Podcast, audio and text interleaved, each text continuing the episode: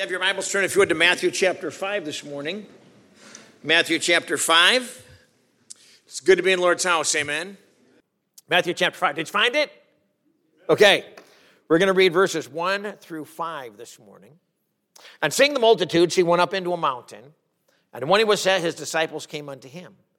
And he opened his mouth and taught them, saying, Blessed are the poor in spirit, for theirs is the kingdom of heaven.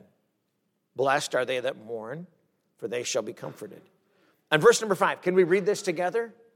Blessed are the meek, for they shall inherit the earth.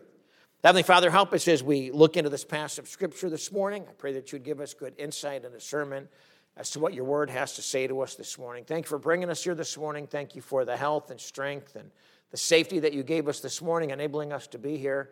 I pray for those in the Spanish department this morning, those in the junior church hour, those in the nursery as well. Pray that you would bless there in a special way. We have Brother Jeremy as he preaches this morning. Give him the words to say, your will be accomplished there in the Spanish department. God, I pray that you would be with those who are sick, not able to be here today. I, I think of Cody Wood, that you'd be with him as he's finishing up his final treatment tomorrow. Pray that you would just give him good health and strength, and may this brain tumor be, uh, be taken care of as a result of the treatment and your healing.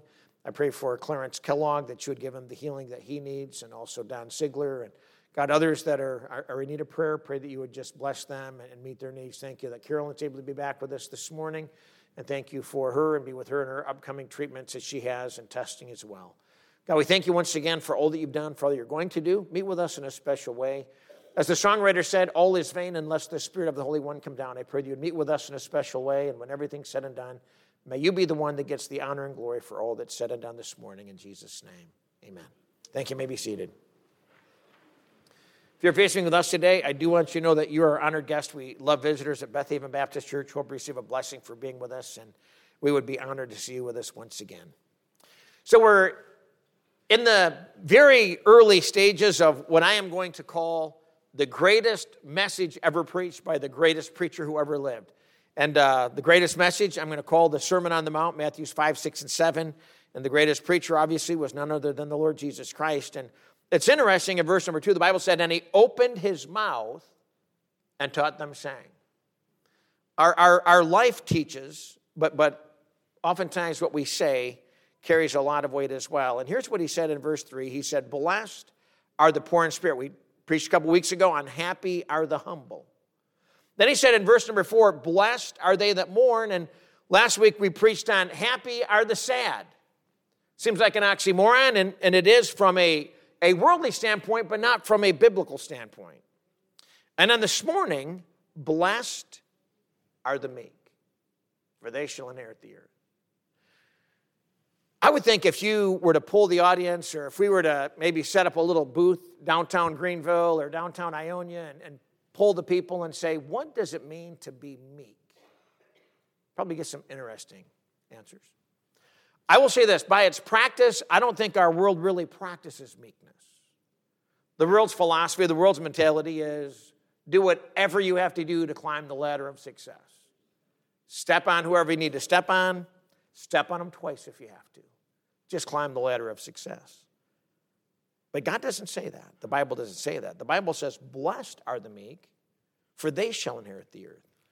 Back in uh, one of the minor prophets, the book of Zephaniah, Zephaniah chapter 2 verse 3, let me read this verse. The Bible says, Seek ye the Lord, all ye meek of the earth, which have wrought his judgment. Seek righteousness. And then it says, Seek meekness. So the Bible not only tells us or commands us to seek righteousness, it tells us to seek meekness. I uh, went back through my, uh, my notes the other day and uh, I can only find one message that I preached on meekness before. Ironically, it was from Matthew chapter 5. So it was probably the last time I preached through the book of Matthew, and it was in 2009. Um, I thought I had preached through it again since then, but maybe not. But uh, I lose a lot of sermon notes. Pat was with me this morning, and we pulled into the prison, and my, my Bible had turned over in the back seat of the truck. And when I opened it up, about seven or eight of my pages of my sermon notes went out all over the ground, and it was all wet, and it was pavement. And I got all of them except three that went underneath my truck, and uh, I think I salvaged them, but uh, I don't know if I'll be able to decipher them very well when we get done, but it's okay. It's just a sermon note. But uh, I, I, thought, well, fortunately, that wasn't anything I was preaching on this morning. But uh, if it was, you know, God knows best, so we'll just leave it in His hands. But uh, so I was looking at my sermon notes on meekness, and I said to myself, that is not an easy topic to preach on. In fact, I have four thoughts this morning, and uh, this could be one of my shortest messages on record. It probably won't be, but it could be. so, if I was to define meekness or, or, or the thought of being meek, the best I can come up with is it means to be gentle, to be humble, to be lowly, to be patient, and to be submissive. Can I say that again? Gentle, humble, lowly, patient, and submissive.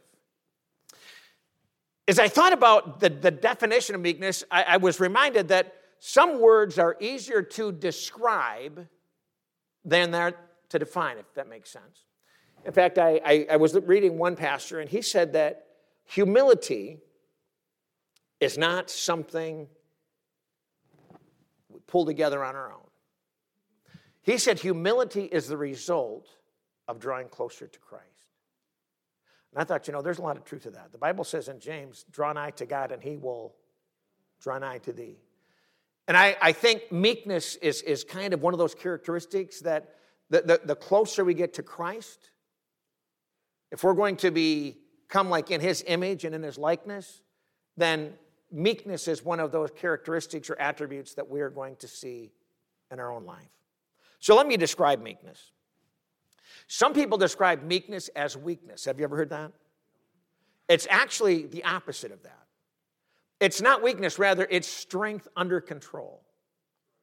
I'm told that a, a horse, if a horse knew its own strength, there's not too many fences that could keep a horse within a corral or within a fence that uh, they're, they're much stronger than they think that, than they really realize that they are. And almost like an, an elephant. They say with, with baby elephants that they'll take them, and if they're in captivity, they'll wrap a, a little rope around its foot and they'll, they'll put it into a stake and they'll drive that stake into the ground. And that little baby elephant will st- tug and tug and tug and tug and tug and tug at that rope. And it'll finally realize it's no use. I can't break free. And they say the rest of its life, you can put a rope around its, its foot. You don't even have to tie it to anything. And it thinks it's in captivity. Um, I would give, uh, I, I, would give credit to that statement when uh, Madison was probably five or six years old, maybe, maybe even four years old. As you're coming down M91, just as you get to Candlestone Golf Course, if you turn left right there onto Ellis Avenue, they're putting in a little subdivision right there on the right, just as you turn that corner. But uh, years ago, it came out on the Daily News that they were going to have a circus. Circus was coming to Belding, and uh, they were going to have elephants literally pull the big, you know, the big uh, tent up and the big um, poles that were going to support it. They were going to use elephants to do that. And so I said to Tammy or to Madison, I said, hey, let's go watch this when they do this. And so uh, we did, and uh, I was amazed. We actually touched the elephants that were pulling up these big poles. They said, just, you know, stand in front and, you know, don't, you know, stay there forever, but you can pet it, touch it, you know. And then we looked over, and the, the tiger cage was right there, and the tigers were sitting right inside the cage. You could have reached your hand in there if you wanted to. I just got my pinky in there, and uh, I said, you know what? They're a little hungrier than I thought, so uh, I'll, uh, I'll keep the rest of my hand. And when I pulled it back, at least I kept four and a half fingers. No, I'm just kidding. But, anyways, um, and I, I watched these animals, and I, and I said to myself, this is absolutely crazy that these animals that could stampede and, and I don't know, cause all kinds of damage were just as pliable and, and just as workable as two little puppies would be.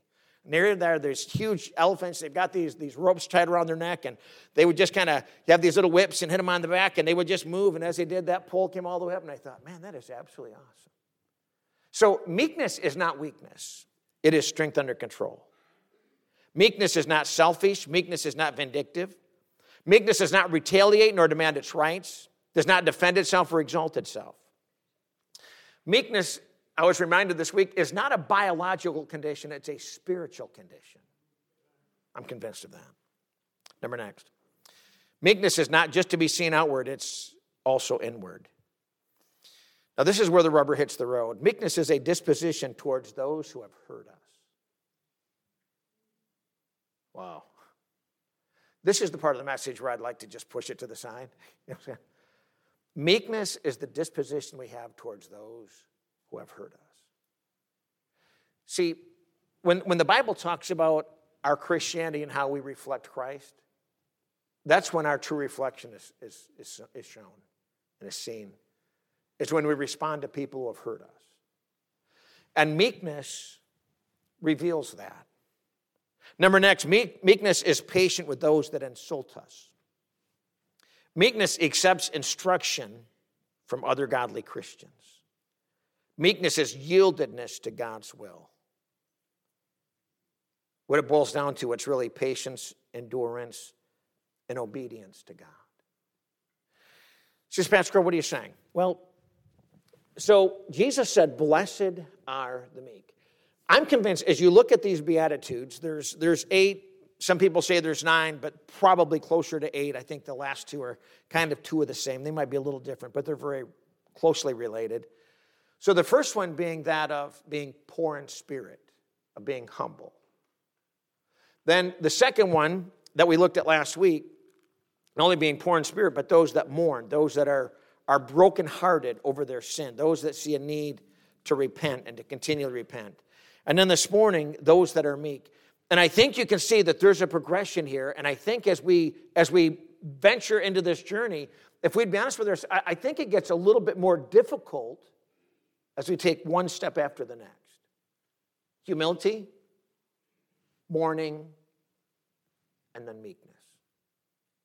So I want to use four biblical examples of what I believe would, would display or demonstrate what meekness is. We can define it, we can describe it, but I, think it's best seen if, if we can actually see it in the pages of Scripture. So if you have your Bible this morning, turn to Numbers chapter 12. This might be more of like a, a Wednesday night Bible study, maybe than a, a Sunday morning message.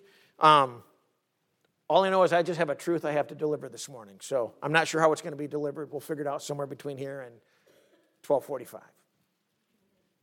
Oh, good. A few of you are still listening. Numbers chapter 12. Very common passage of scripture, starting in verse number one. And Miriam and Aaron spake against Moses because of the Ethiopian woman whom he had married. For he had married an Ethiopian woman. Most people are familiar with that. Moses married an Ethiopian woman.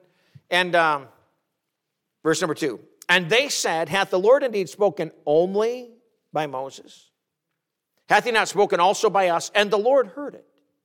Now, the man Moses was very meek above all the men which were upon the face of the earth.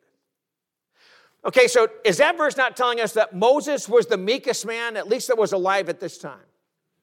Moses was a meek man. Moses was very meek. He has an older sister named Miriam, as you well know. He has an older brother named Aaron, as you well know. And they began to rebuke him, if you will, and began to put him down for the fact that he had married this Ethiopian woman. Now, there's a couple things that, that, that could fall into play here. Number one, I don't know where Zipporah is at this point. The Bible doesn't say that she's passed away, to my knowledge. So some say that he was marrying a second wife. Some say that it was because she was of a different race. And so there's a lot of maybe controversy over what exactly the reason for this rebuking was. But for whatever reason, whether they were coming at Moses because Zipporah was still in the picture, whether they're coming at Moses because of the race of Zipporah, here's what I want you to see in verse number four. And the Lord spake suddenly unto Moses and unto Aaron and unto Miriam Come out, ye three, unto the tabernacle of the congregation, and they three came out. And the Lord came down in the pillar of the cloud and stood in the door of the tabernacle and called Aaron and Miriam, and they both came forth. And he said, Hear now my words. If there be a prophet among you, I, the Lord, will make myself known unto him in a vision and will make myself and will speak unto him in a dream. My servant Moses is not so, who was faithful in all mine house. God said, if, if there's a prophet among you, God said, I'll send him a vision, I'll send him a dream, I'll, I'll communicate with him, and he'll know exactly the word that I want him to deliver. But he said, Moses is not so. Look at verse 8. With him will I speak mouth to mouth, even apparently and not in dark speeches. and the similitude of the Lord shall he behold. Wherefore then were ye not afraid to speak against my servant Moses? And the anger of the Lord was kindled against them, and he departed. Now here's what's interesting Moses was rebuked by Miriam and Aaron, his brother and sister, and they're rebuking him because of this Ethiopian woman that he had taken to be his wife. And whether it was because Zipporah was or wasn't dead, whether it was because it was the race that she was from, or whether it was some completely different reason, we don't really know. Moses did not defend himself, the Lord did. Moses didn't speak up and say, hey, what I do is my business and you just leave it alone. It's none of your business, um, Aaron. It's none of your business. He didn't do that. He didn't defend himself. He didn't vindicate himself. The Lord did. It kind of reminds me of Exodus 14 14 when Moses said, The Lord shall fight for you and ye shall hold your peace. Let's keep reading verse 10. And the cloud departed from off the tabernacle, and behold, Miriam became leprous, white as snow. And Aaron looked upon Miriam, and behold, she was leprous. And Aaron said unto Moses, Alas, my Lord. Isn't it interesting when people all of a sudden become respectful? A few minutes ago, he was willing to throw him under the bus. It didn't matter. Hey, what are you doing marrying this woman? And all of a sudden, he sees what's happening as a result of, of his rebuke, and he's calling him his Lord. I beseech thee, let the sin upon us, whereupon we have done foolishly, and wherein we have sinned. Let her not be as one dead, of whom the flesh is half consumed when he cometh out of his mother's womb. And Moses cried unto the Lord, saying, Heal her now, O God, I beseech thee. You know what meekness is? Meekness is our disposition towards those who harm us. It's, it's our reaction or response to those that would, would hurt us or insult us or injure us. And, and the first thing out of Moses' mouth was this Heal her now, O God. I beseech thee. He didn't say, you know, God, I think she deserves that. In fact, could you let some of it spread to Aaron? Just saying. God, could you, could you somehow inflict Aaron? He kind of seems like the scapegoat at this point. No, no, he said, Heal her now, O God, I beseech thee. And the Lord said unto Moses, If her father had but spit in her face, should she not be ashamed seven days?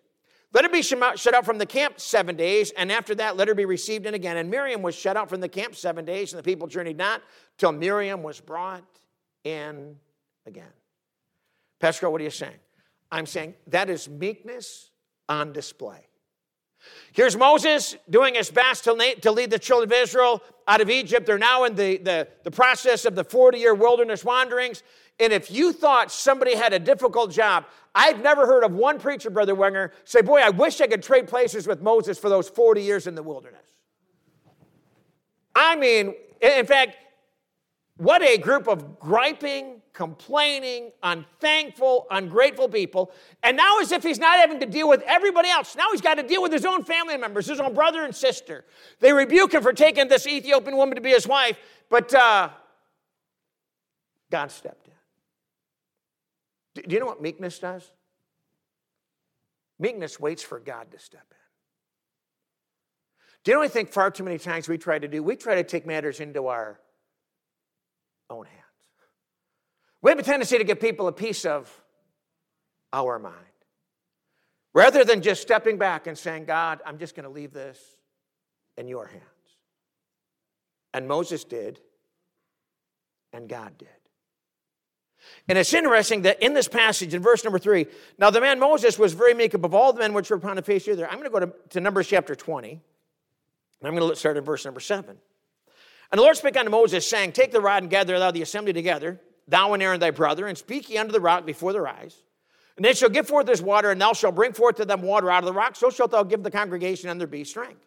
And Moses took the rod from before the Lord as he commanded him, and Moses and Aaron gathered the congregation together before the rock, and he said unto them, Hear now, ye rebels, must we fetch you water out of this rock?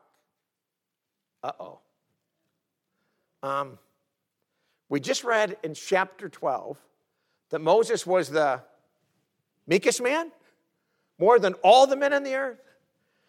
And he's standing there before the rock, and the people are complaining because they're thirsty, they're having to drink. And why did God bring us out here? We remember the leeks and the onions and the garlic and all the things that we enjoyed when we were in Egypt. And I mean, it was just like a party time, it was like a vacation. No, it really wasn't. They were bond slaves and bond servants. And not only did, were, were, they getting whipped and beat, but they increased their, their tale of bricks that they had to make. And then they had to cut down their own straw. And there was no straw to be found in all the coast of Egypt. Their job got harder and harder and harder But it isn't amazing how easily and how quickly we forget how things really used to be. And Moses now is not reflecting his meekness. And he said, Hear now, ye rebels, must we fetch you water out of this rock? And Moses lifted up his hand. With his rod, he smote the rock twice. And the water came out abundantly, and the congregation drank, and their beasts also. The Lord spake unto Moses and Aaron, because ye believed me not to sanctify me in the eyes of the children of Israel. Therefore, ye shall not bring this congregation to land which I have given them. Does, does that not seem like a relatively small issue? And all the 40 years that Moses dealt with the nation of Israel, all the murmuring, the complaining, going to God and asking for, for meat and for quail and for something rather than manna, and for all the times that they wanted water, and all the times that they needed healing from the snakes that bit them because of, of their murmuring and their complaining. And it just seemed like Moses is just going back to God on behalf of the nation of Israel over and over and over again. And now all of a sudden we're in a situation where he'd already smote the rock once. And God said, I don't want you to hit it the second time. I just want you to speak to the rock the second time. I think I mentioned this a few weeks ago. It's because the rock was a picture of Christ. And when, when God has a picture in the Old Testament that's representing something in the New Testament, God was very, very concerned that those pictures not be messed up. And Moses messed this picture up, this picture of Christ, because Christ was to be smitten once, not twice. And we would look at this, and how many times you say, Pastor Crowell, that really isn't a big deal. Hitting the rock rather than speaking the rock. The big deal was that's not what God told him to do. The big deal was disobedience is disobedience, whether it seems big or whether it seems small. So I'm saying that to say this. If we're not careful, something that might be a strength today could become a weakness tomorrow. I was talking with somebody years ago, and they said, Pastor Crowell, they said, I, I had this area in my life that was such a strong area that I kind of neglected it and I didn't really pray about it, didn't really concern myself with it. And he said, Little did I know that the devil was just using that to set me up for a fall.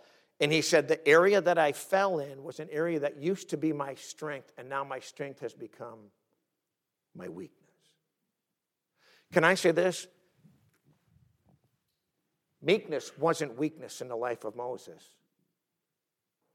but his meekness became a weakness because he just forgot to obey God. See, if you remember the last definition I gave or description I gave for meekness, it's patience, it's endurance, and it's obedience to God. And maybe, maybe Moses thought, you know what, I can, I can trip this one time and I can disobey this one time, and it won't be that big of a deal because I've got all these different opportunities where I've obeyed God. And look at these all, all these merits that have piled up. Can I say this? I don't believe God works on a merit demerit system. I believe God works on an obedience disobedience system. And I don't think our obedience stored up bails us out when we disobey tomorrow. I don't think God says, "Oh, Pastor Crowell, you've been a pastor for 27 years. Sure, you can do this and this and this, and I'll just turn the turn just a, a blank eye, and I'll just I'll just turn the other way." No, I don't think God does it at all, and God's not obligated to do that at all.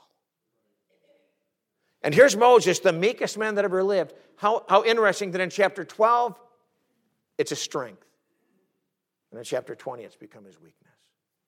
I'm going to go to 1 Samuel chapter 18 quickly.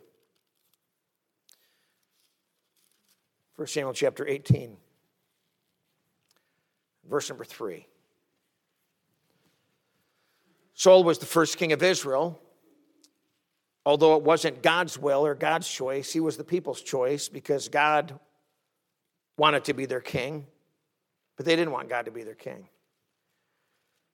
So Samuel thought, well, I'll, I'll let my two sons be judges, so in my, my absence, they can at least continue the, the, the, the, the rule of the judges.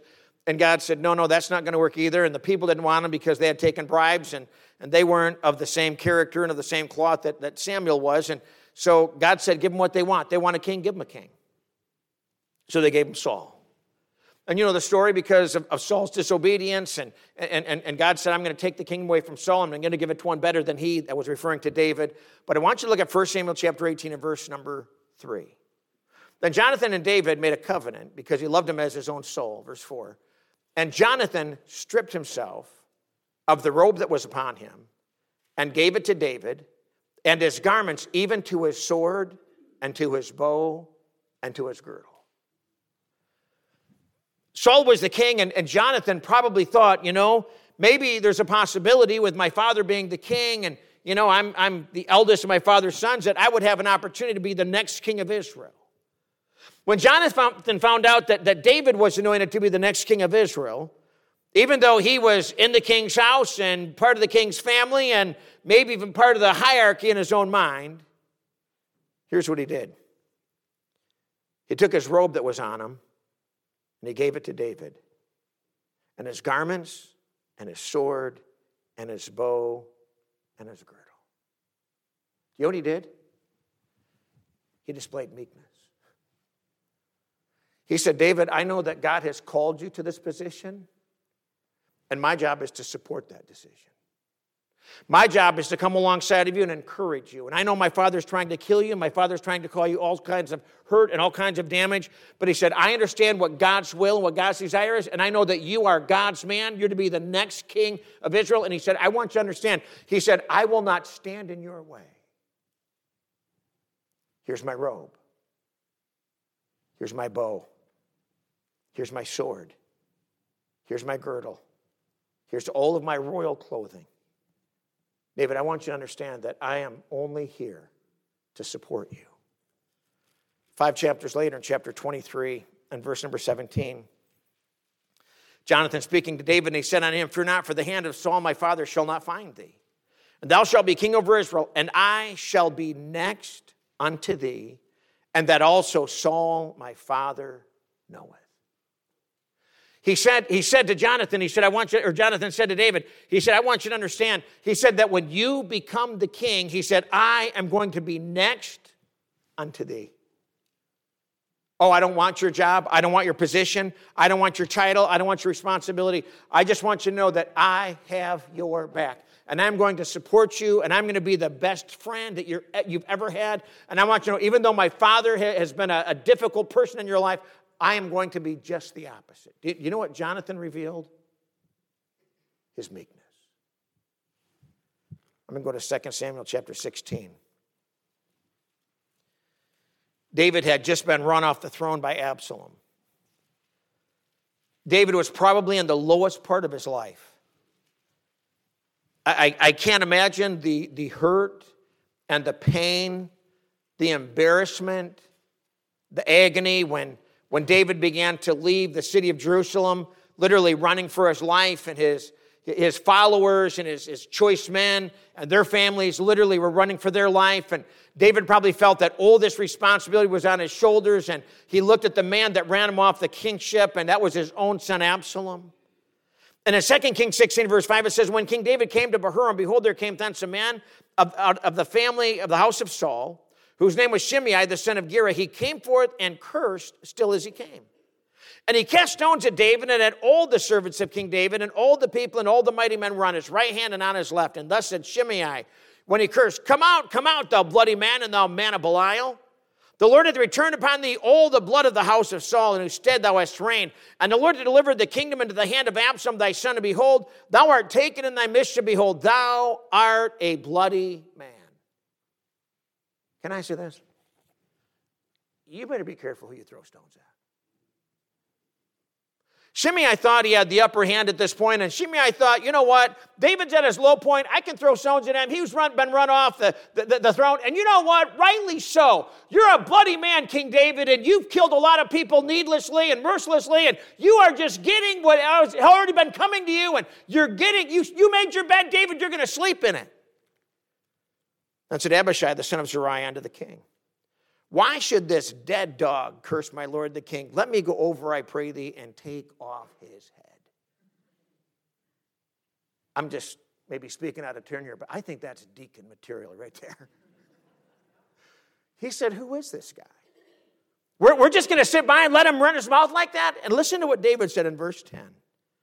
And the king said, What have I to do with you, ye sons of Zeruiah? So let him curse. You know what David said? Just, just let him be. David said, Abishai, I, I, I, appreciate your courage and I appreciate your, your willingness to stand for me and thank you for defending me and I appreciate that. But he said, Abishai, he said, just, just let him curse. I've got far bigger issues than Shimei.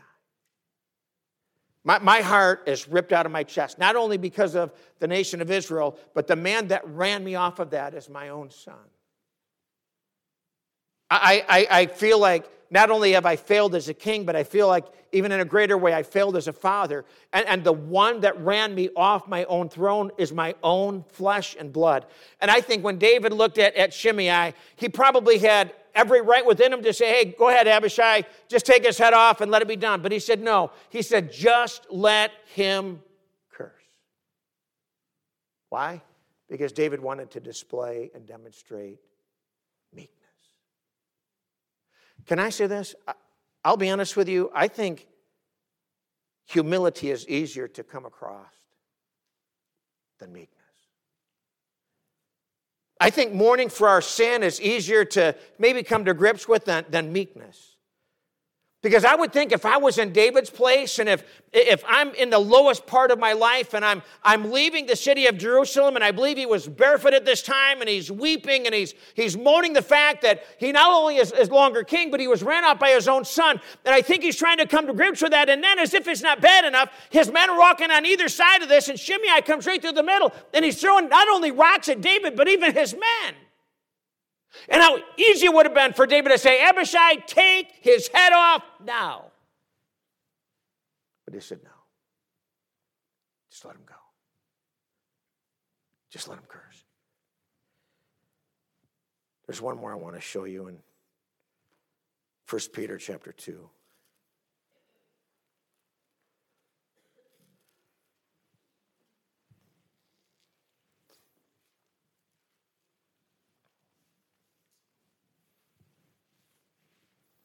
1 Peter chapter 2 and verse 21, the Bible says, For even hereunto were you called, because Christ also suffered for us, leaving us an example. You should follow his steps. Who did no sin, neither was guile found in his mouth. Who, when he was reviled, reviled not again. When he suffered, he threatened not, but committed himself to him that judgeth righteously. Who his own self bare our sins in his own body on the tree, that we, being dead to sins, should live unto righteousness, by whose stripes ye were healed. For you were sheep going astray but are now returned unto the shepherd and bishop of your souls.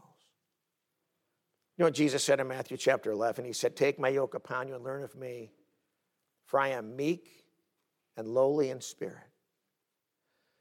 Do you realize the Bible says that when he was reviled, he reviled not again. When he suffered, he threatened not, but committed himself to him that judges right, righteously, who his own bear our sins in his own body on the tree, that we, being dead to sin, should live under righteousness by whose stripes you were healed. Pastor Crowell, what are you saying? I'm saying if, if Moses could display and demonstrate meekness, if Jonathan could display and demonstrate meekness, if David could display and demonstrate meekness, and clearly the Lord Jesus Christ did, I wonder if God's looking for people today to be meek, to demonstrate meekness. But we, we live in a day and age where people are demanding their rights. We, we live in a day of, of absolutely high expectations. And yet I think meekness says, that's not what my life is about. That's not what my agenda is about. And I, I, look at Moses and I look at Jonathan and I look at David and I say to myself, I think what God's looking for today is a group of people that understand what meekness is all about. It's not compromise. It's not just letting que sera, sera, whatever will be, will be. No, no. It's saying, you know what, based on the Word of God, I'm going to take my stand, but I'm going to do so with the right spirit.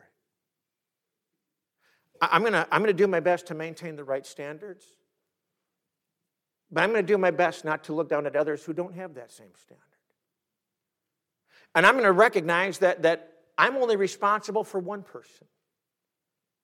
As pastor, I'm only responsible for one ministry. I had somebody, preacher, call me the other day and he said, Hey, brother, he said, Hey, this guy is going off the rails. He said, Somebody needs to straighten him out. And I said, You do whatever you want, but I said, I'm just going to keep him on my prayer list and let God straighten him out. He said, Brother, I, think, I think we could help this guy out. I said, Well, why don't you help him out for the both of us? I said, Because God didn't call me here to be some type of pastoral police force. I'm just trying to police me. I'm just trying to keep Kevin Crowell from going off the rails. And I, I, fear so many times that we spend so much time, effort, and energy trying to straighten everybody else out. How much better would we be if we just tried to keep ourselves straightened out? I have people call me, they're so consumed and caught up with everybody else's life. I know, shame on them for putting on Facebook how many rolls of toilet paper they bought this week. I understand. I, I, we feel like some people just have to share everything with the world. That's why I don't have a Facebook page. For one, I don't even have time. I can barely return my text sometimes. I sent me this, Brother Crowell or Pastor Crowell, I, I texted you two days ago and you haven't texted me back yet. I'll get to it. I'll get to it. The rapture hasn't happened yet. I'll get to it. I mean, some people, sometimes, you know, somebody will text me. I got a text from Jeremy Oscar this morning. He said, can we use the van this morning? I was on my way to, to prison with, with Pat, and I, I thought, you know what? I'll, as soon as I get to prison, I'll text him back. And I, I didn't text while I drove, and so I waited till we got there, and I sent him a text, and then I lost all my sermon notes, but anyway, that's a, a different story. But uh, I, I texted him back, said, absolutely fine. He's on my desk. Sometimes you catch me at the right time, sometimes you might not. But, but can I say this? If we're not careful, we get so caught up and consumed with what everybody else is doing, and the devil's doing such a good job of getting our eyes off where they should be, and that's on our own life. You know what meekness does? Meekness says, I don't have time to worry about that preacher, but I've got enough time to worry about this one. You follow me? I don't have enough time to try to figure out what direction every other church is going, but, but, but I better make sure that this church keeps going in the right direction. You follow me? That, to me, that's what meekness is. Meekness is, is, if you could, staying in your own lane, figuring out where God put you, and just stay there until God switches lanes. And then, then you, you switch lanes, but until just keep going in the direction God wanted you to go in. You say, well, Pastor, how, how is it if, if, if, meekness is so important? If the Bible says, blessed are the meek, happy are the meek, for they shall, how in the world do you develop meekness? Thanks for asking. I'll give you three thoughts and I'm done. Number one, I'm convinced it all starts. Let me find the verse I'm looking for. No, other way. According to James chapter 1 and verse number 21. It all starts when we devote ourselves to the Word of God. Listen to this in James 1:21. Wherefore lay apart all filthiness and superfluity of naughtiness, and receive with meekness the engrafted word which is able to save your souls. Pastor Crowell, how is it that, that a Christian in 2023, soon to be 2024, can develop meekness? I'm convinced if we devote ourselves to the Word of God, and we receive the Word of God with meekness. There are people that, some people receive the Word of God with, with a spirit of antagonism. And they're wanting to argue about this and argue about that, and oh, I don't, I don't agree about this, and I don't see it this way. You know the Bible says that we ought to receive it with meekness? And say, God, if, if this is your word, I'm just going to accept it for what it says. I don't want to argue about it. I don't have to fight about it. I uh, said somebody the other day, they said, You're King James only, aren't you? I said, Yes, but I said, I'm not angry about it. And I'm not. I, I, know, I know guys used to use the King James and now they use the ESV.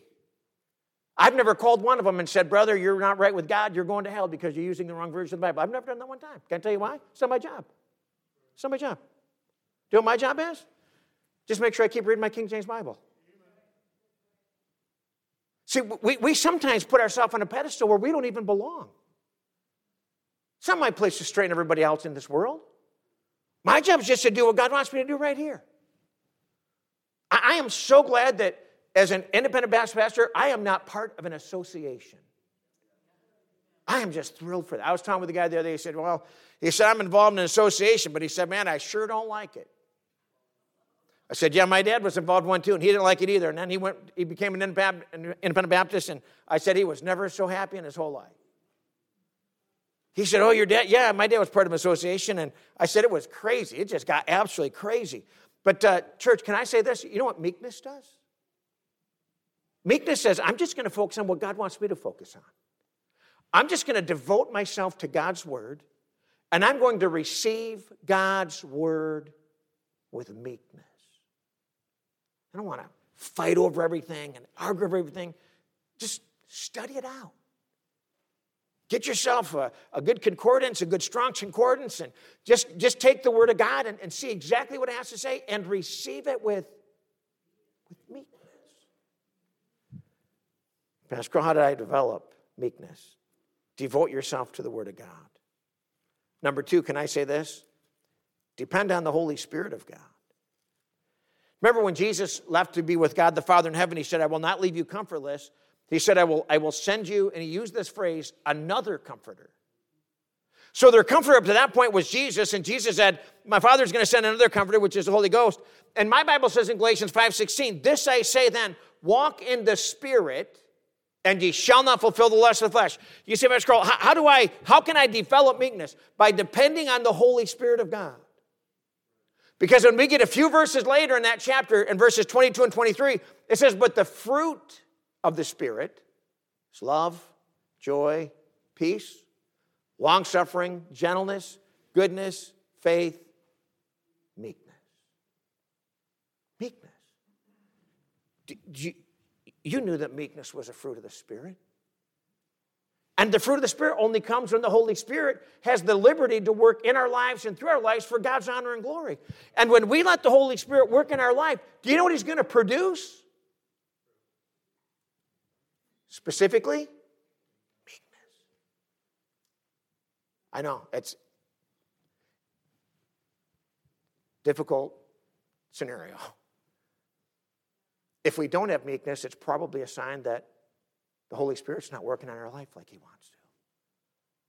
I'm not, I'm not saying it's an evidence of your salvation, but I will say this if it's an evidence of what the Holy Spirit can do and can't do in your life,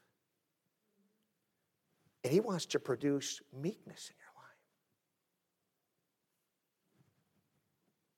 He wants to change the way we act towards other people and treat other people and talk to other people and talk about other people.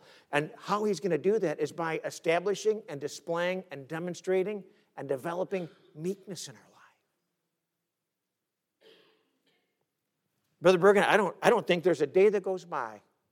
I'll be driving down the road. Usually it happens when I'm driving to my house late at night, whenever I get to my house. And it's like conversations will start running through my head. And I'll say, okay, I had a conversation with this person. Did it go well? Did I say the right thing? Oh, I had a conversation with this person. Did I do the right thing? Did I say the right thing? Oh, I had a conversation with Tammy. Did I say the right thing? Was I kind to my own wife? Because sometimes we can be nice to everybody else and take it out on our spouses. Guilty. But you know, God doesn't want me just to be meek with y'all. He wants me to be meek with Tammy. Because that matters too. She told me years ago, she said, if I ever lose respect for you and I can't sit down in the front row, she said, you might find me back there somewhere. She said, you'll know why. And I thank God for that. Because I've watched far too many pastors' wives sit on the front row knowing that their preacher, their, their husband, their pastor was a lying, no good for nothing piece of trash. And I'm speaking very well of what I know I'm speaking about. Being a pastor does not exempt you from anything. If anything, God raises the standard just a little bit and said, Here's what I expect out of you, Kevin Crowell. And I don't just expect you to be meek with these people. Better be meek with your wife, with Madison, Jenna, Julia, with Jesse, with Daniel, with Drew, with Maverick and Clark. They're the easiest ones to be meek with. Man, watch my budget because those boys are coming to town in a couple weeks. I saw something in um, TJ Maxx the other day for $300, and I almost paid for it without even thinking about it. And Tim was like, Look, we've already spoiled them. I said, You know what? Let's just spoil them some more. I didn't buy it yet, but it's still been in the back of my head. And I'm like, Man, it's two little guys who just get wrapped around your finger. Maybe I should wrap them around my pinky. That won't be quite as expensive. Meekness. See, what, what, what God's looking for is a people that don't just say they're Christians, but show that they're Christians. Talk that way, treat people that way. Moses didn't say about himself that he was the meekest man that lived. That's what God said about Moses. Oh, I've heard people claim their own meekness, but that's not what God's looking for. Just let God declare your meekness, and you just keep working on it by allowing the Holy Spirit to work that fruit in your life. Pastor Crowell, how do we how, how do we develop meekness? I'm convinced we've got to be devoted to the Word of God and receive it with meekness. We've got to depend on the Holy Spirit of God. And then, last but not least, I'll close with this. We need, we need to use discernment when it comes to our own circumstances in life. I, I think God brings things our way sometimes just as a test to see how we're going to respond how we're going to react. A couple months ago, back in May, I was coming home from a Tiger game, and I was with Josh Sackett, and I dropped him off, or he dropped me off. He drove my truck. We, he parked at the Super 8 Motel right on the corner of 96 and, and, and M66. And so he just dropped me off. I got in my truck, and I drove about three miles right there to, um, is that Davis Highway, I think it is? Davis Highway and M66. And stopped at the stoplight, minding my own business, and you know, it was probably 10 o'clock at night. Had a good time at the game with Josh, and Josh just a great kid. We had a good time, and um, all of a sudden, something hit me in the back end, and I thought I got hit by a freight train. The lady hit me in a Honda Civic, and uh, pushed me about 60 feet all the way through the intersection, and I almost hit a vehicle in front of me, and she ended up totaling out my truck, and I got out of my vehicle, I pulled it over the side of the road, and I got out of my vehicle, and this lady said, uh, Sir, you were in my way. I said, Yeah, funny thing, when you're stopped at an intersection, sometimes that happens when the person behind you apparently didn't even touch their brake. And I could tell after about that part of the conversation that she was drunk out of her mind. She probably didn't even know who she was. And I felt like the Holy Spirit said, You better be kind. You better use some meekness. So I said, Ma'am, I've called the police. I'll just wait for the police to come. And she said, Well, I'm not waiting. And she took off. And they found her, they brought her back. And I wonder sometimes if God doesn't cause things to happen just to remind us how we're going to react and respond. In Genesis chapter 50, Joseph's father, Jacob, had passed away. His brothers came to him. The Bible says his brethren came and fell down at his feet and said, Behold, we be thy servants. And Joseph said unto them, Fear not, for am I in the place of God? But as for you, ye thought evil against me, but God meant it unto good. To bring to pass it as, as it is this day to save much people alive. Now therefore, fear ye not, I will nourish you and your little ones. And he comforted them and spake kindly unto them. Do you know what, you know what Joseph did? He used discernment towards his circumstances. And when his brothers came to him and said, Hey, look, dad's dead, and dad told us on his deathbed, Hey, make sure that Joseph still offers forgiveness to you, and make sure that he doesn't hold this against you and mistreat you now that I'm out of the way. And so they come to Joseph, and he says, Whoa, whoa, wait a minute. He said, I'm not in the place of God. He said, I've, I've looked at my life and I've looked at this whole scenario. And he said, I know what you did, you meant for evil. But he said, God meant it unto good. And he no doubt looked at the people and said, To save all these people alive.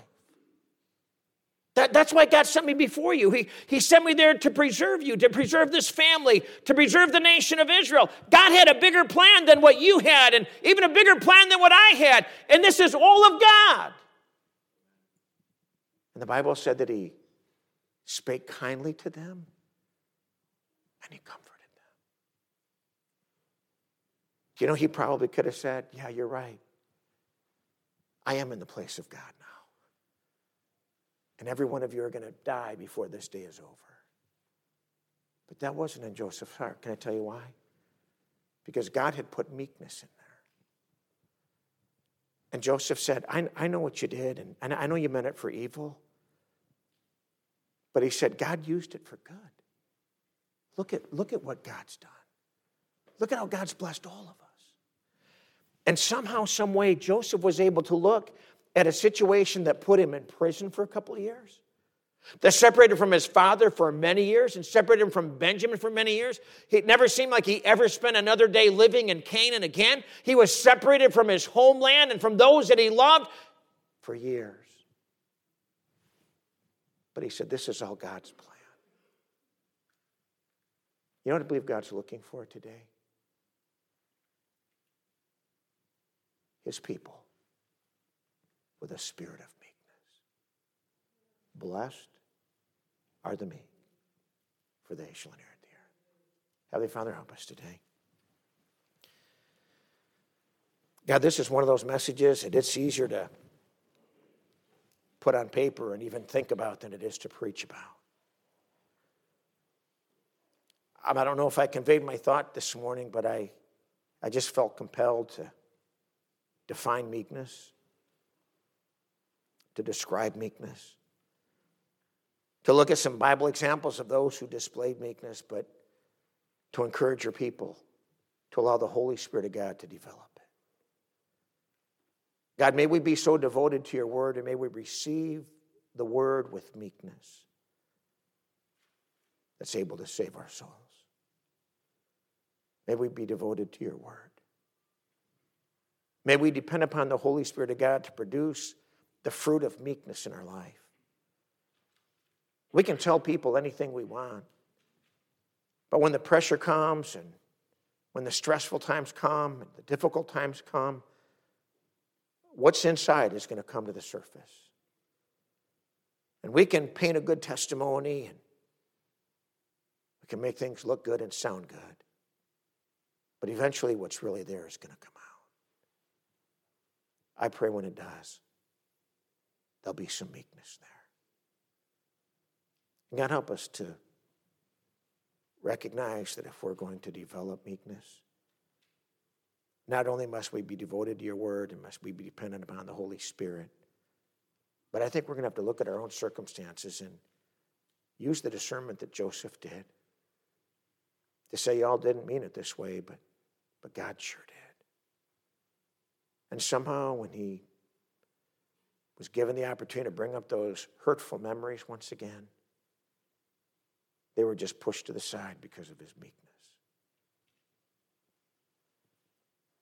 I think if there's a need of the hour today, God is for a spirit of meekness.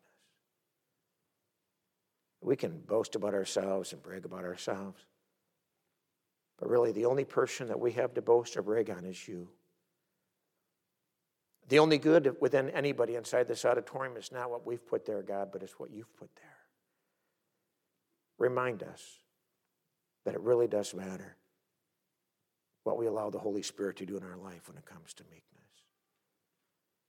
Because happy are the meek, because they're the ones that are going to inherit the earth. Remind us of that today. God, if there's one person here today that doesn't, doesn't know you as their personal Savior, I pray that today would be their day of salvation. God, speak to their heart this morning. And if they have no hope that heaven would be their home, may today be their day of salvation.